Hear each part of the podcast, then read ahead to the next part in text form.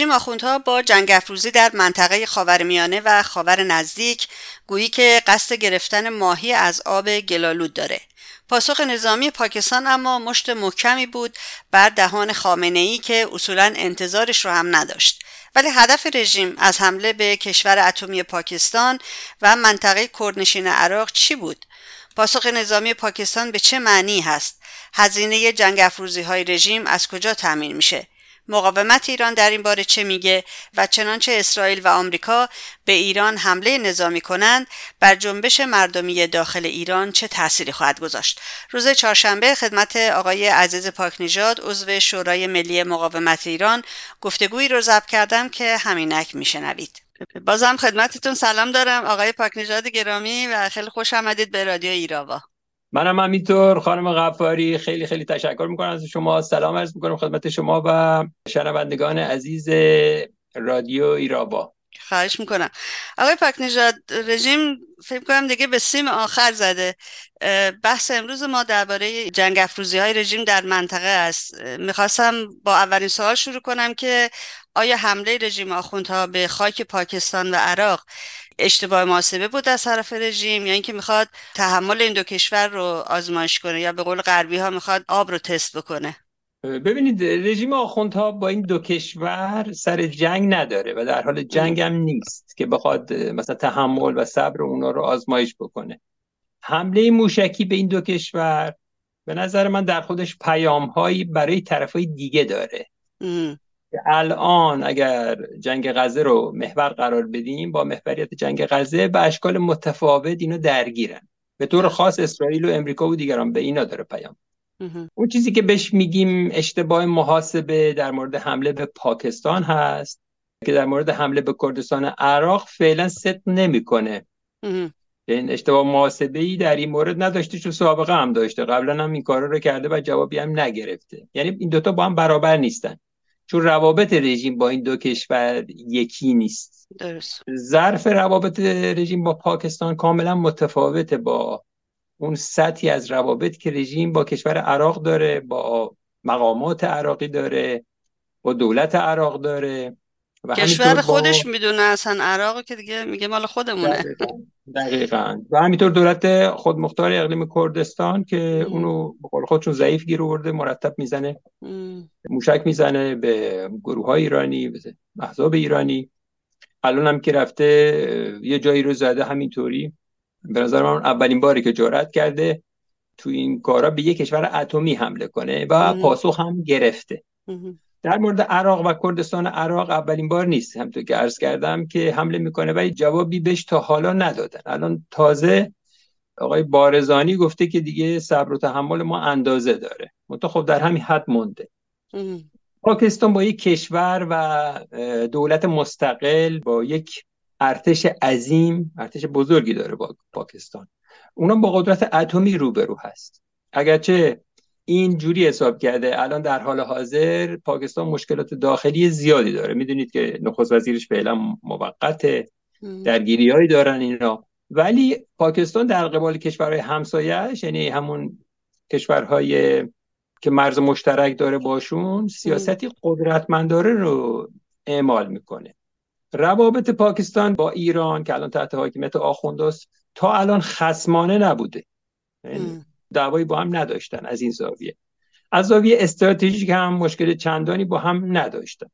چالش های پاکستان با کشورهای دیگه است مثلا مثل هند و طالبان افغانستان و با اونا مشکل داره. اینا چیزایی هست که در روابط بین اونا خب روابط خصمانه هم هست. اما با رژیم آخونده روابطش دوستانه هم بوده همیشه. یعنی تا حالا هم چه چیزی نداشتن به جز یه سری مسائلی که خیلی سریع حل کردن روابطشون دوستانه بوده. اینم بگم که بسیاری از تحلیلگران میگن که رژیم دیوانوار این کار کرده.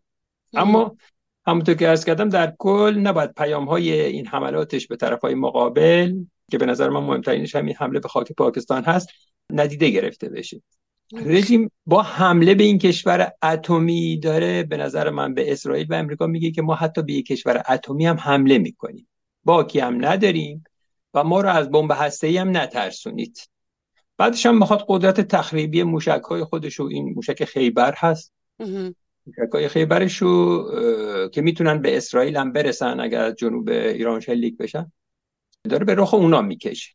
اسرائیل هم که این پیام رو گرفت دیدیم که بلافاصله با حمله به دمشق که اولین بار بود.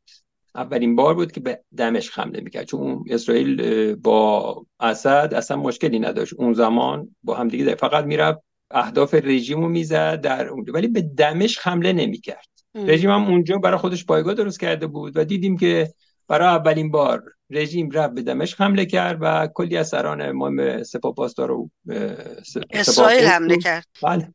میگم این پیام رژیم رو گرفت که داره حمله می‌کنه به پاکستان به عنوان کشور اتمی. می‌خواد به اسرائیل بگه که چیه؟ ما از بمب اتم که میگن داری نمیترسیم.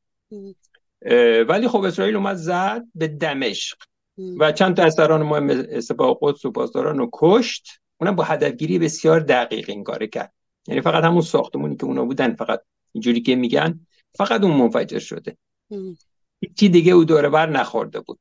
یعنی این پیامش این بود به رژیم که ما تهران می‌زنیم. اگه این کارو بکنی و سر ما رو تو تهران می‌زنیم.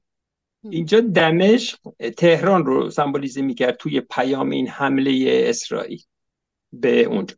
بنابراین بعدش هم دیدیم که نخست وزیر اسرائیل اومد برای اولین بار با سراحت و علنا اعلام کرد که به ایران حمله می‌کنه. جملاتش اینجوری بود. گفت کی میگه که ما به ایران حمله نمی‌کنیم؟ ما به ایران حمله می‌کنیم. اینو تو تلویزیون علنا گفت. اینا درست بعد از این داستان بود. همین داستان حمله به کشور پاکستان.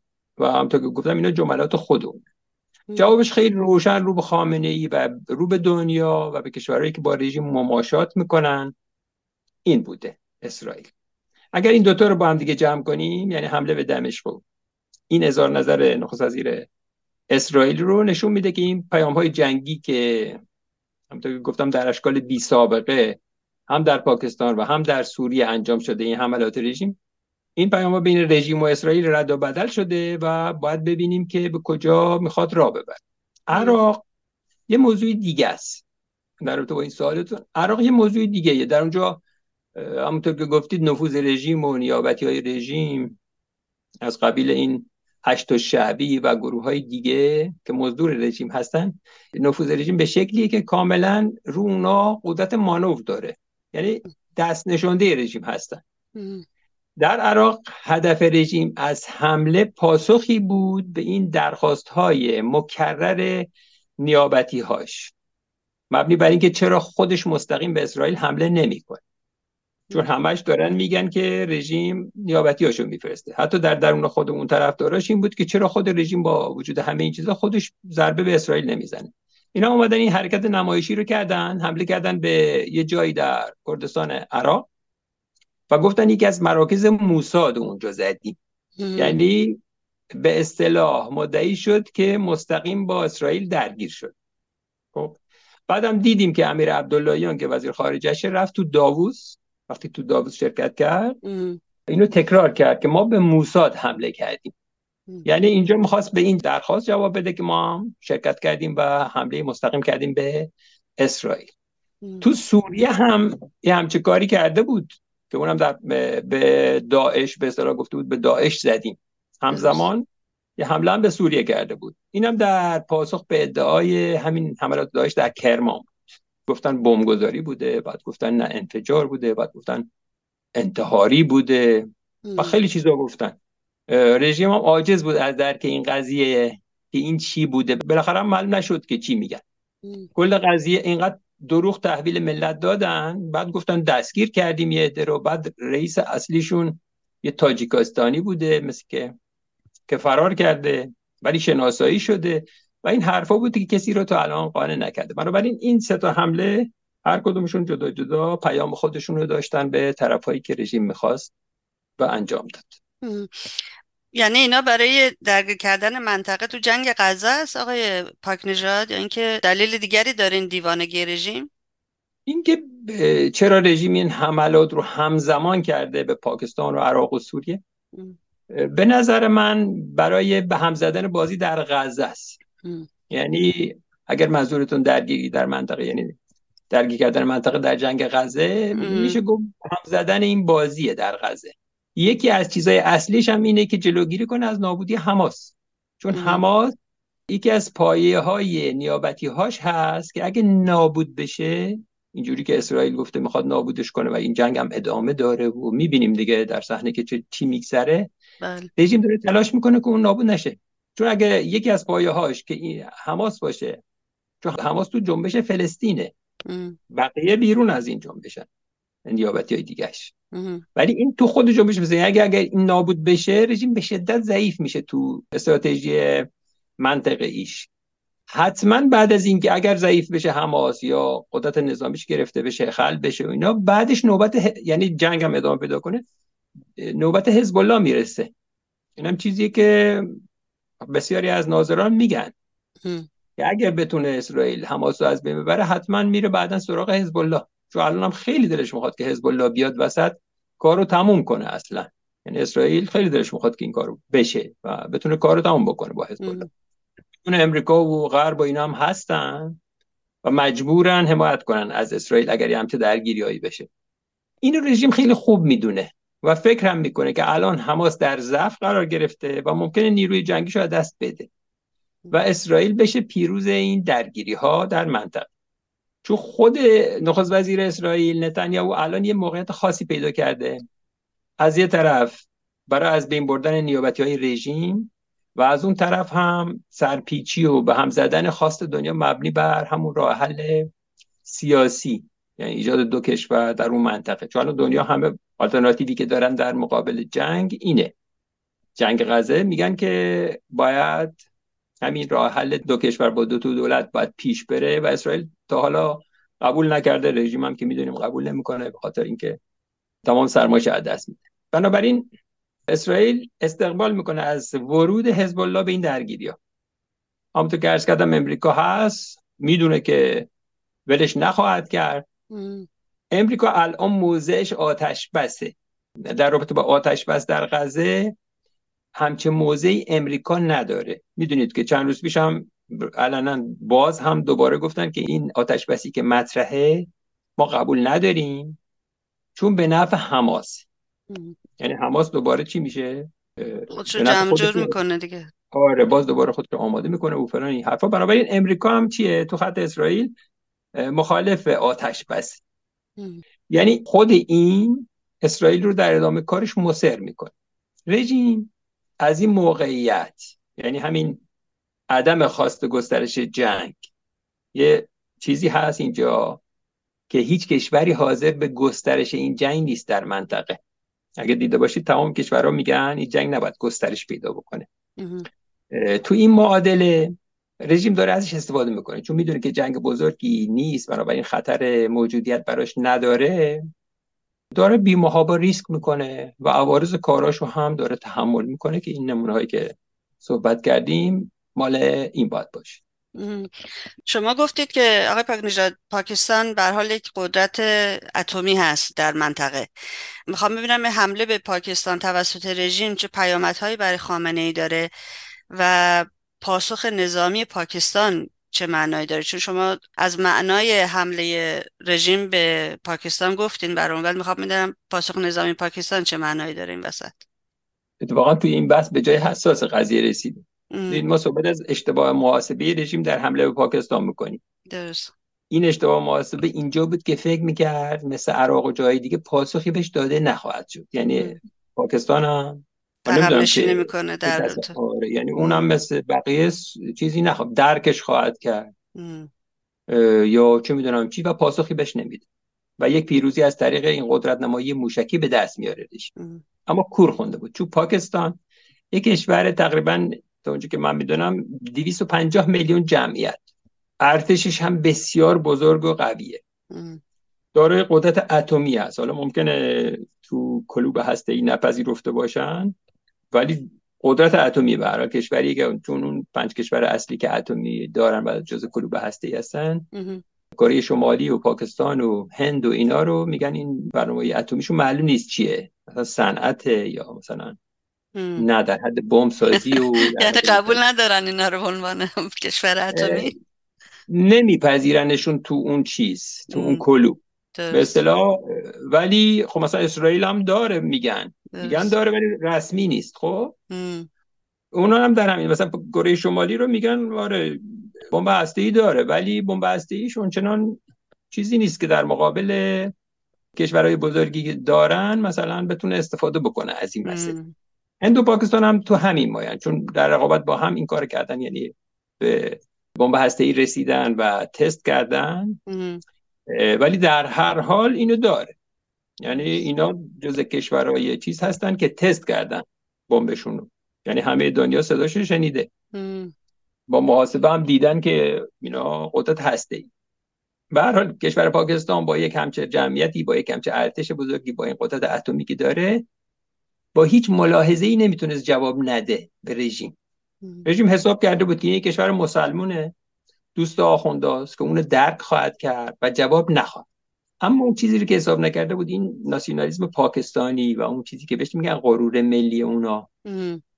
بسیار قوی تر از این تصوراته اینا رو ما تو جنگ و رقابت با هندوستان دیدیم در مورد پاکستان من خیلی نمونه های زیادی دارم از سران پاکستان حتی از نظیر بوتو. اگه یادتون باشه که تازه جز چیزا بود. وقتی به هند می‌رسید و رقابت با هند و تضادی که با هند داشتن بسیار چیز ملی داشت یعنی ناسیونالیسم. بنابراین اونا جواب دادن چیزا. پاکستان جواب دادن. اول گفتن که ما برای جواب دادن خیلی فکر کردیم که چه جوابی بدیم. مقامات پاکستانی بعد از اینکه این کار کردن اومدن داخل این حرفا رو زدن. بعدش هم برخلاف رژیم از موشک استفاده نکردن. با هواپیمای جنگی اومدن. اول حریم کشور ایران رو نقص کردن. کلی گشت زدن تو اون منطقه. بعد به اون اهدافی که تعیین کرده بودن حمله کرد.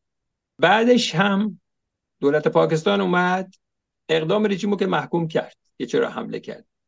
برنامه های جاری شو که با مقامات رژیم داشت اینا رو همه تحلیل. سفیر خودش رو از ایران فرا اجازه بازگشت به سفیر رژیم که در تهران بود نداد. و این بدبینی و بیاعتمادی به رژیم الان در پاکستان در همه سطوحش دیده میشه. این عکس العمل شدید هم نظامی و هم دیپلماتیک پاکستان کار رژیم رو و اون نقشه و تصوراتش رو به شدت باطل کرد. آبروی نداشتش رو به اصطلاح برباد به شکلی که مجبور شد به دریوزگی بیفته و بگه که با توافق این کار انجام شد. کار حساب کنید رژیمی که یک خط در میون میگه ما هستیم که مرزهای ایران رو حفاظت می‌کنیم. اگه ما نباشیم نمی‌دونم تیکه تیکه میشه و اینا. کسی نمی‌تونه با ما تجاوز کنه. اینجا اینقدر بور شد که نتونست قدر قدرتی و لاف و گذاف بزنه. دیدیم دیگه. این تضادها هنوز حل نشده. ادامه داره. اثرات مخربی هم روی روابط پاکستان با رژیم آخونده حتما به جا می‌ذاره. مثلا همین ما امروز چهارشنبه هستیم دیگه. از دیروز گفتن که سه شنبه گفتن که امیر عبداللهیان برای حل این مسائل می‌خواد بره پاکستان. من دیگه بعدا دنبال نکردم ببینم امروز به کجا رسید. تو این داستان حتی دوستان رژیم در منطقه هم به اون بدبین شدن. یعنی خیلی بدبینتر که داریم الان مثلا مثلا در عراق داریم می‌بینیم. دیدید دیگه که چه جوری شکایت کردن به شورای امنیت و مسائلی. انتقام سختم که فقط شد اعدام در ایران آقای پاک نجات اگر قرار بود انتقام بگیرن. خب میگن که آمریکا هم مایل به جنگ نظامی با رژیم نیست. شما الان برای ما گفتین که کشورهای منطقه هم تمایل ندارن به درگیر شدن تو جنگ غزه و مایل نیستن که جنگ را بیفته توی منطقه.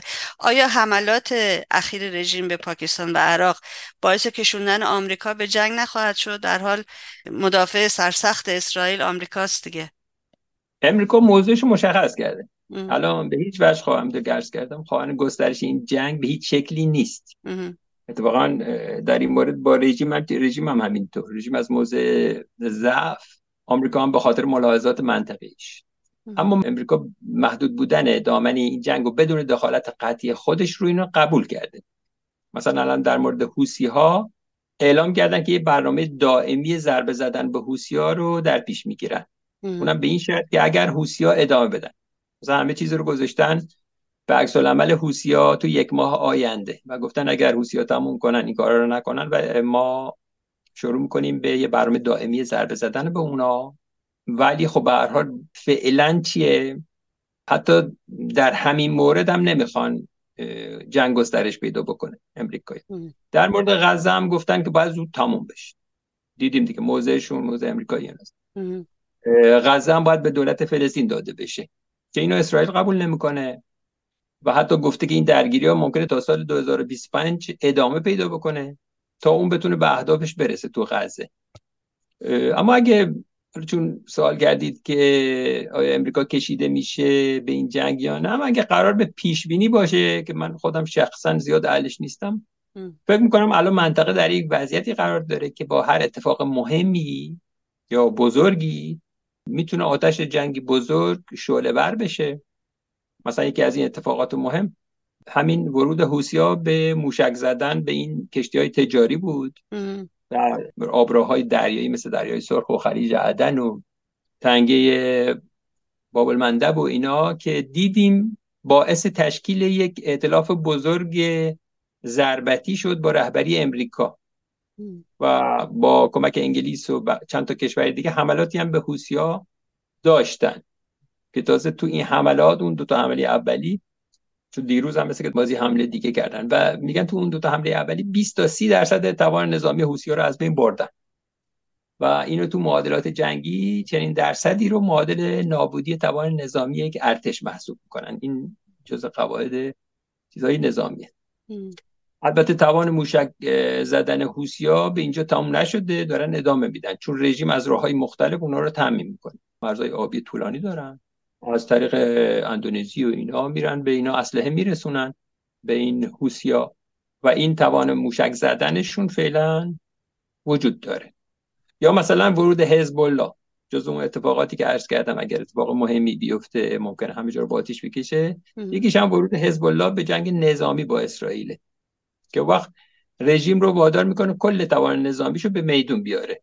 نتیجهش هم از الان معلومه. با وجود این همین نیرویی که در منطقه هستن نیروی نظامی که الان اومدن در منطقه هستن نابودی رژیم حتمی خواهد بود. اگر همچه جنگ گسترده ای پیش بیاد با ورود مثلا حزب الله آره این نوع اتفاقات می‌تونه امریکا رو وارد یعنی وادار کنه به ورود به جنگ. این حملات به پاکستان و عراق که در سوالتون فرمودید هنوز در حد جنگ نیابتی هست و امریکا هم قصد نداره وارد بشه. علنا هم گفته یادتون میاد دیگه همین چند وقت پیش امریکایی علنا گفتن یعنی خود آقای بایدن اومد گفت که ما جنگ نیابتی با رژیم نداریم و اونا هم نمی‌خوان با ما بجنگن.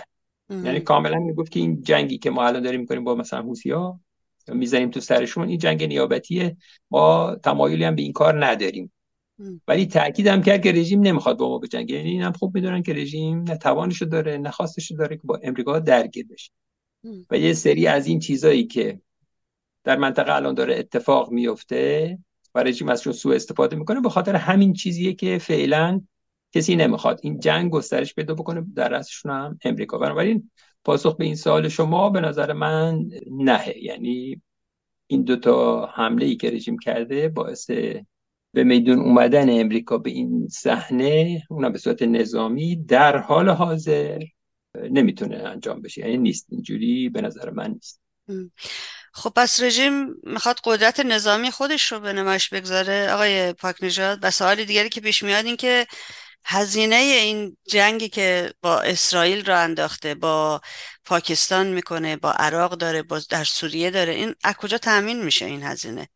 اینکه رژیم قدرت نظامیش به نمایش می‌ذاره به نظر من رژیم اونقدر انسجام نظامی نداره که بخواد ادعای بالایی داشته باشه. یک سپاه قدس پاسداران داره و یه سری نیروهای نیابتی در منطقه داره که اونم از طریق تخریب و تروریسم و جنگ افروزی نمایش قدرت میده. چون ارتش ایران که یا ارتشی که زیر سلطه رژیمه الان اینجا ما ازش چیزی ندیدیم یعنی نمودی نداره.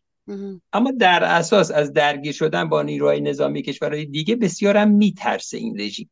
به خصوص با امریکا که مقایسهشون مثل فیل و فنجون. درست. خیلی خوب می‌دونه که از نظر کیفی اینم می‌دونه. از نظر کیفی. قدرت نظامی اسرائیل از مجموعه قدرت های نظامی کل کشورهای منطقه بالاتره. یعنی از نظر کیفی نه از نظر تعداد و این حرفا ولی نظر کیفی خوب دیدیم دیگه الان داریم می‌بینیم با همه در درگیره؟ هم هم نمیاره. دیدید دیگه؟ بله. همه جا آمریکا و غرب که جای خودشونو دارن. حالا تازه اون اسرائیل که اینجوریه. خیلی خوب می‌فهمه که امریکا و غرب که تازه جای خودشونو دارن تو این معادلات در معادلات جنگی و نظامی الان رژیم روی حمایت سیاسی چین و به خصوص روسیه حساب می‌کنه که اونا بیان مثلا در شورای امنیت مانع وحدت جمعی کشورها بشن برای حمله به رژیم یا حتی ضربه کاری به رژیم می‌خوان بزنن. اونا بیان مانع بشن. کما اینکه دیدیم. همین قطنامی که شورای امنیت داد به در مورد حوسیا بله. اسم رژیم توش بود. ولی روسیه اومد مانع شد. اسم رژیم رو برداشتن. حتی خیلی چیزای دیگه رو هم می‌خواست عوض کنه که نتونست. بالاخره تو خود اون قطنامه گفتند که کشورهایی که این کشتی ها مال اوناست حق دارن برن به هر شکلی که می‌دونن دفاع کنن از منافع خودشون. یعنی این خودش اجازه دادن به کشورها بود برای ضربه زدن به حوثی‌ها. کشورهای مهم دنیا کشورهای مهمی که در دنیا هستن از رژیم و نیروی نظامی اون نمیترسن. این چیز مشخصی. بنابراین قدرت نمایی رژیم در این حد و این حدود و این تبلیغاتش تو این مورد رو به بسیجی و توده های زیر نفوذ نیابتیاش در منطقه است. این عملیات سگانه رو هم که در این سه کشور کرد با در همه تعجب کردن که چرا این کار کرده ایران به جز رسوایی و ضرر بهش چیزی نزده. پاکستان جواب دندون شکن داد عراق به شورای امنیت شکایت کرد وزیر خارجش گفت که وزیر خارجه عراق تازه اومد گفت که رژیم میترسه با اسرائیل مستقیما طرف بشه به طرف های ضعیف حمله می‌کنه. درسته. روابطشون به شکل عجیبی به هم خورد. در سوریه هم که مثلا به داعش حمله کرده یعنی مفتزهانه به کشوری حمله کرده که رژیم اون رژیم اسد با کمک خود این آخونده روی کار مونده. بله, بله. این یه خودزنی هم بود. اما اینکه رژیم هزینه ها رو از کجا در میاره؟ به نظر من عجیب مردم ایران به طور عمده. از منابع طبیعی ثروت های مردم ایران. به خصوص از زدن نان مردم کوچه کردن سفره مردم از ایجاد فقر گرونی تورم دزدی چپاول و مالیات مالیات از مردم که این مالیات بخش اعظم بودجه دولت این رئیسی جلاد از اون تعمین میشه. مرتب هم در حال بالا رفتنه. می‌دونید که این روزا صحبت از بالا رفتن مالیات رو همه چی. بله. طور بی حساب و کتاب و بی قاعده داره از مردم می‌گیره خرج این جنگ افرودیاش می‌کنه. نفت رو حراج زده اونم با دور زدن تحریم ها بی حساب و کتاب پول در میاره هیچ نه حسابی هم به مردم پس میده. نه اصلا اینجا ثبت میشه اول به جیب ولی فقی میره بعد خرج این نیابتیاش میشه. که البته اینا رو بسیار گفتیم و لزومی نداره که خیلی طولش بدیم ولی مسائل خیلی گفتیم در این مورد و مشخص هم است فکر کنم الان وضعیت اقتصادی مردم احتیاج به تحلیل و شرح و بس نداره. تو خیابون یا هر جا که برید مردم دارن فریاد می‌زنن. بازنشستگان هستن معلمان هستن کارگران هستن زحمتکشان هستن. همه همه. اخشار و طبقات زیر فشارن. و حاصل کارشون به خرج این چیز این کارای رژیم. میشه گفت که رژیم قدرت خودش رو به رخ مردم ایران می‌کشه آقای پاک نژاد خب این سال هاست. رژیم با این اصلا مونده سر کار می‌دونید یعنی با همین قدرت نمایی بیرونی ضعف های داخلیشو میپوشونه. بعدش هم همه وقتی جنگه همش میگه خب جنگ همه چی باید در خدمت جنگ باشه. ایران در خطر ما باید بریم بیرون اونا رو بزنیم که نیان ایران رو بگیرن. بعضی استدلالات آخوندی اتفاقا مردم تو این قیام ها قدرتشون رو به رژیم نشون دادن. و رژیم الان اگه کاری می‌کنه بیشتر عکس عملیه مثلا اعدام می‌کنه که چیز نیست که قدرت نمایی نیست تیر کرده تو زندان بعد میاره اعدامشون می‌کنه. برای ایجاد روح وحشت انتقام جویی و همه این چیزا. بنابراین قدرت است قدرت نمایی رژیم در مقابل مردم دیگه دورش گذشته. میاد می‌کشه خب اونا قیام می‌کنن می‌کشه میبنده زندان می‌کنه اعدام می‌کنه همه ولی بازم دوباره قیام میشه. بنابراین قدرت نمایی اگه بخواد بکنه جلوی مردم کلا این جور چیزها رو قدرت نمایی نمیگن. اینا رو میگن از روی ترس و وحشت و ضعف و زبونی داره انجام میده. مجبوره که یک خودی نشون بده وگرنه تارمارش می‌کنن مردم. آقای پاک نژاد مقاومت ایران درباره جنگ افروزی های رژیم می‌دونم موضعشون چیه ولی چی میگن این روزها؟ برامون بگین لطفا.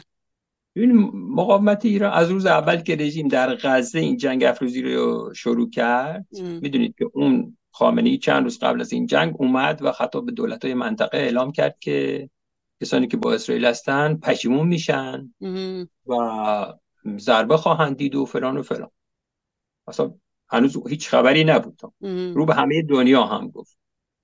و خلاصه خودشو چیز مدرک. بنابراین مقاومت ایران از روز اول که این داستان شروع شد به همه دنیا گفت که سر مار در تهران. خامنه ایه سپاه پاسدارانه.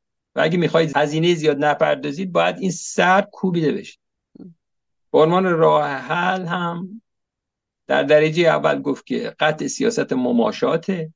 باز کردن دست و پای مردم و مقاومت ایران از زنجیرهایی که سال هاست دارن به دست پاشو می‌زنن و زدن. تا اونا بتونن این مردم و مقاومت ایران بتونن کار این رژیم رو تموم بکنن. تا دنیا و منطقه و ایران از شر این رژیم خلاص بشه.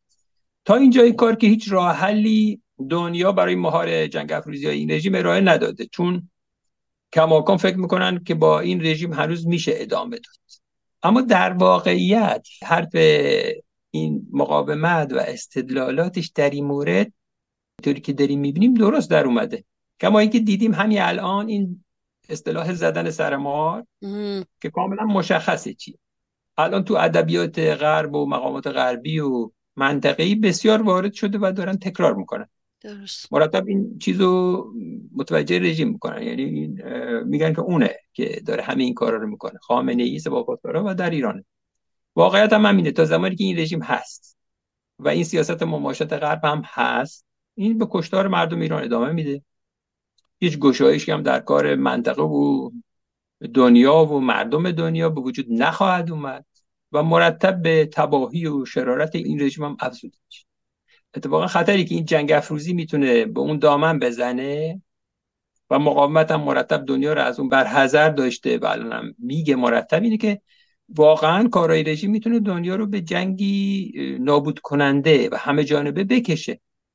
حالا دیدید دیگه هی مرتب کشورهایی که تو منطقه حول جنگ غزه دارن وارد میشن هی داره بیشتر میشه تعدادشون دیگه مسئله سیاسی هم نیست مسئله نظامیه. یعنی نمیرن فعالیت سیاسی بکنن برای محدود کردن این داستان یا اینکه برای تموم کردنش. چون الان تضادها در سطح بینالمللی کم نیستن. می‌دونید اوکراین هست. چین هست از اون جاهای دیگه اینجوریه. تو منطقه خاورمیانه بسیار چیزهایی هست که اصلا نمیشه حتی شمردش. وضعیت بسیاری از کشورها حساسه. امکان زدن جرقه این جنگ بزرگ که ارز کردم وجود داره. که جنگ افروزی رژیم تو این معادله می‌تونه موثر باشه. یعنی جنگ و نابودی رو به همه می‌تونه تحمیل بکنه. آقای پرنجاد حال فرض محال که محال نیست. اگر که رژیم بتونه این کشورها رو بکشونه توی این جنگ و آمریکا رو وادار بکنه به حمله یا اسرائیل رو وادار بکنه به حمله نظامی در داخل ایران. آیا جنبش آزادی خواهی مردم ایران این جنبش سرنگونی طلب در ایران نابود خواهد شد شدت خواهد گرفت؟ می‌تونید پیش بینی کنید که چه اتفاقی خواهد افتاد؟ من همونطور که عرض کردم تو پیش بینی بله گفته. ولی فکر می‌کنم که اگه همچه چیزی اتفاق بیفته اون چیزی که می‌تونه به اصطلاح مؤثر باشه چون خیلی تبلیغات رژیم اینه که اگر جنگ بشه تبلیغات رژیم این مزدوراش در همه جای دنیا این لابیایی که هست فرستاده تو مختلف نیروهای نیابتی رژیم به قول آقای پویا.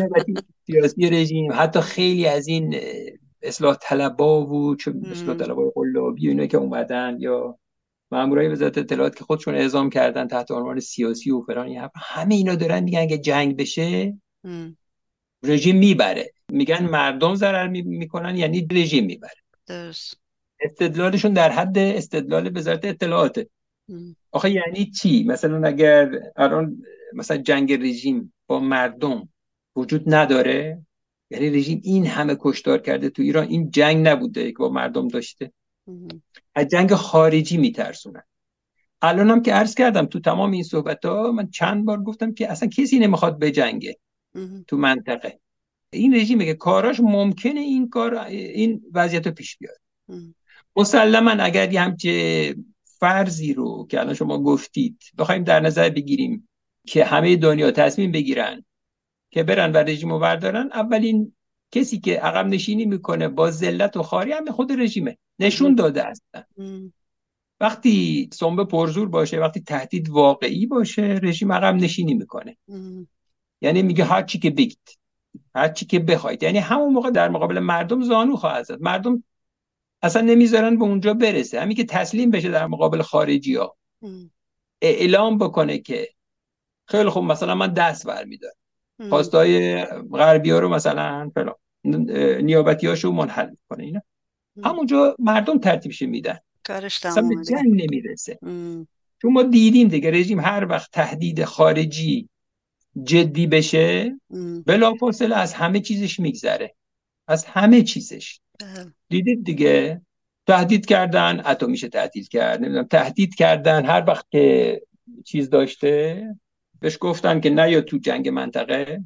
تو اول خامنه یه خیز برداشته بود ولی دو روز بعد فهمید که چه غلطی کرده سر همین مسئله غزه. بلافاصله اومد گفت که نه ما اصلا نبودیم و ما اصلا خبر هم حتی نداشتیم. گفت اصلا خبر نداشتیم که چه چیزی هست. بعد اصلا باید تموم بشه و فلان این حرفا اینا. چون دیدن که پشتش زور زیاده. یعنی بهش اختار کردن. امریکا مخصوصا بهش اختار کرد که وارد این جنگ نشه. چون خود امریکا آماده جنگ نبود. بنابراین فعلا که همچه خبری نیست. اگه یه روزی برسه که همچه چیزی باشه همه خیلی سریع اطلاع پیدا می‌کنن از این مسئله. و جلوتر از همه هم رژیم و به نظر من زانو زدنش در مقابل مردم بگیر دقیقا. خیلی ممنونم از وقتتون آقای پاک که برای روشن کردن بسیاری از تاریکی ها در اختیار رادیو ایراوا می‌گذارید. براتون موفقیت و سلامتی آرزو دارم. منم از شما تشکر می‌کنم خانم غفاری به خاطر زحماتی که می‌کشید و همه لطفی که در این مورد دارید و منو دعوت کردید خیلی ازتون تشکر می‌کنم. روزتون بخیر. ما صدای با همه انبوه یکیست. در این صدا تنین هماغای ماست. ما دست قدرتیم و توانای کار خیش. با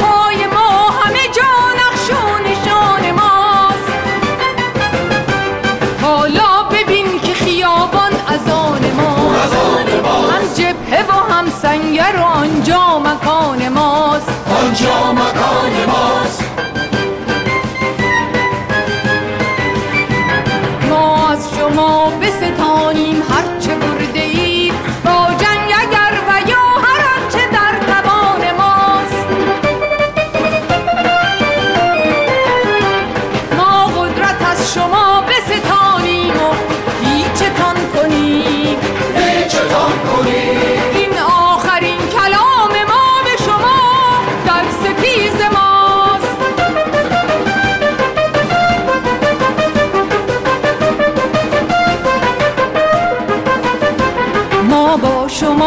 شما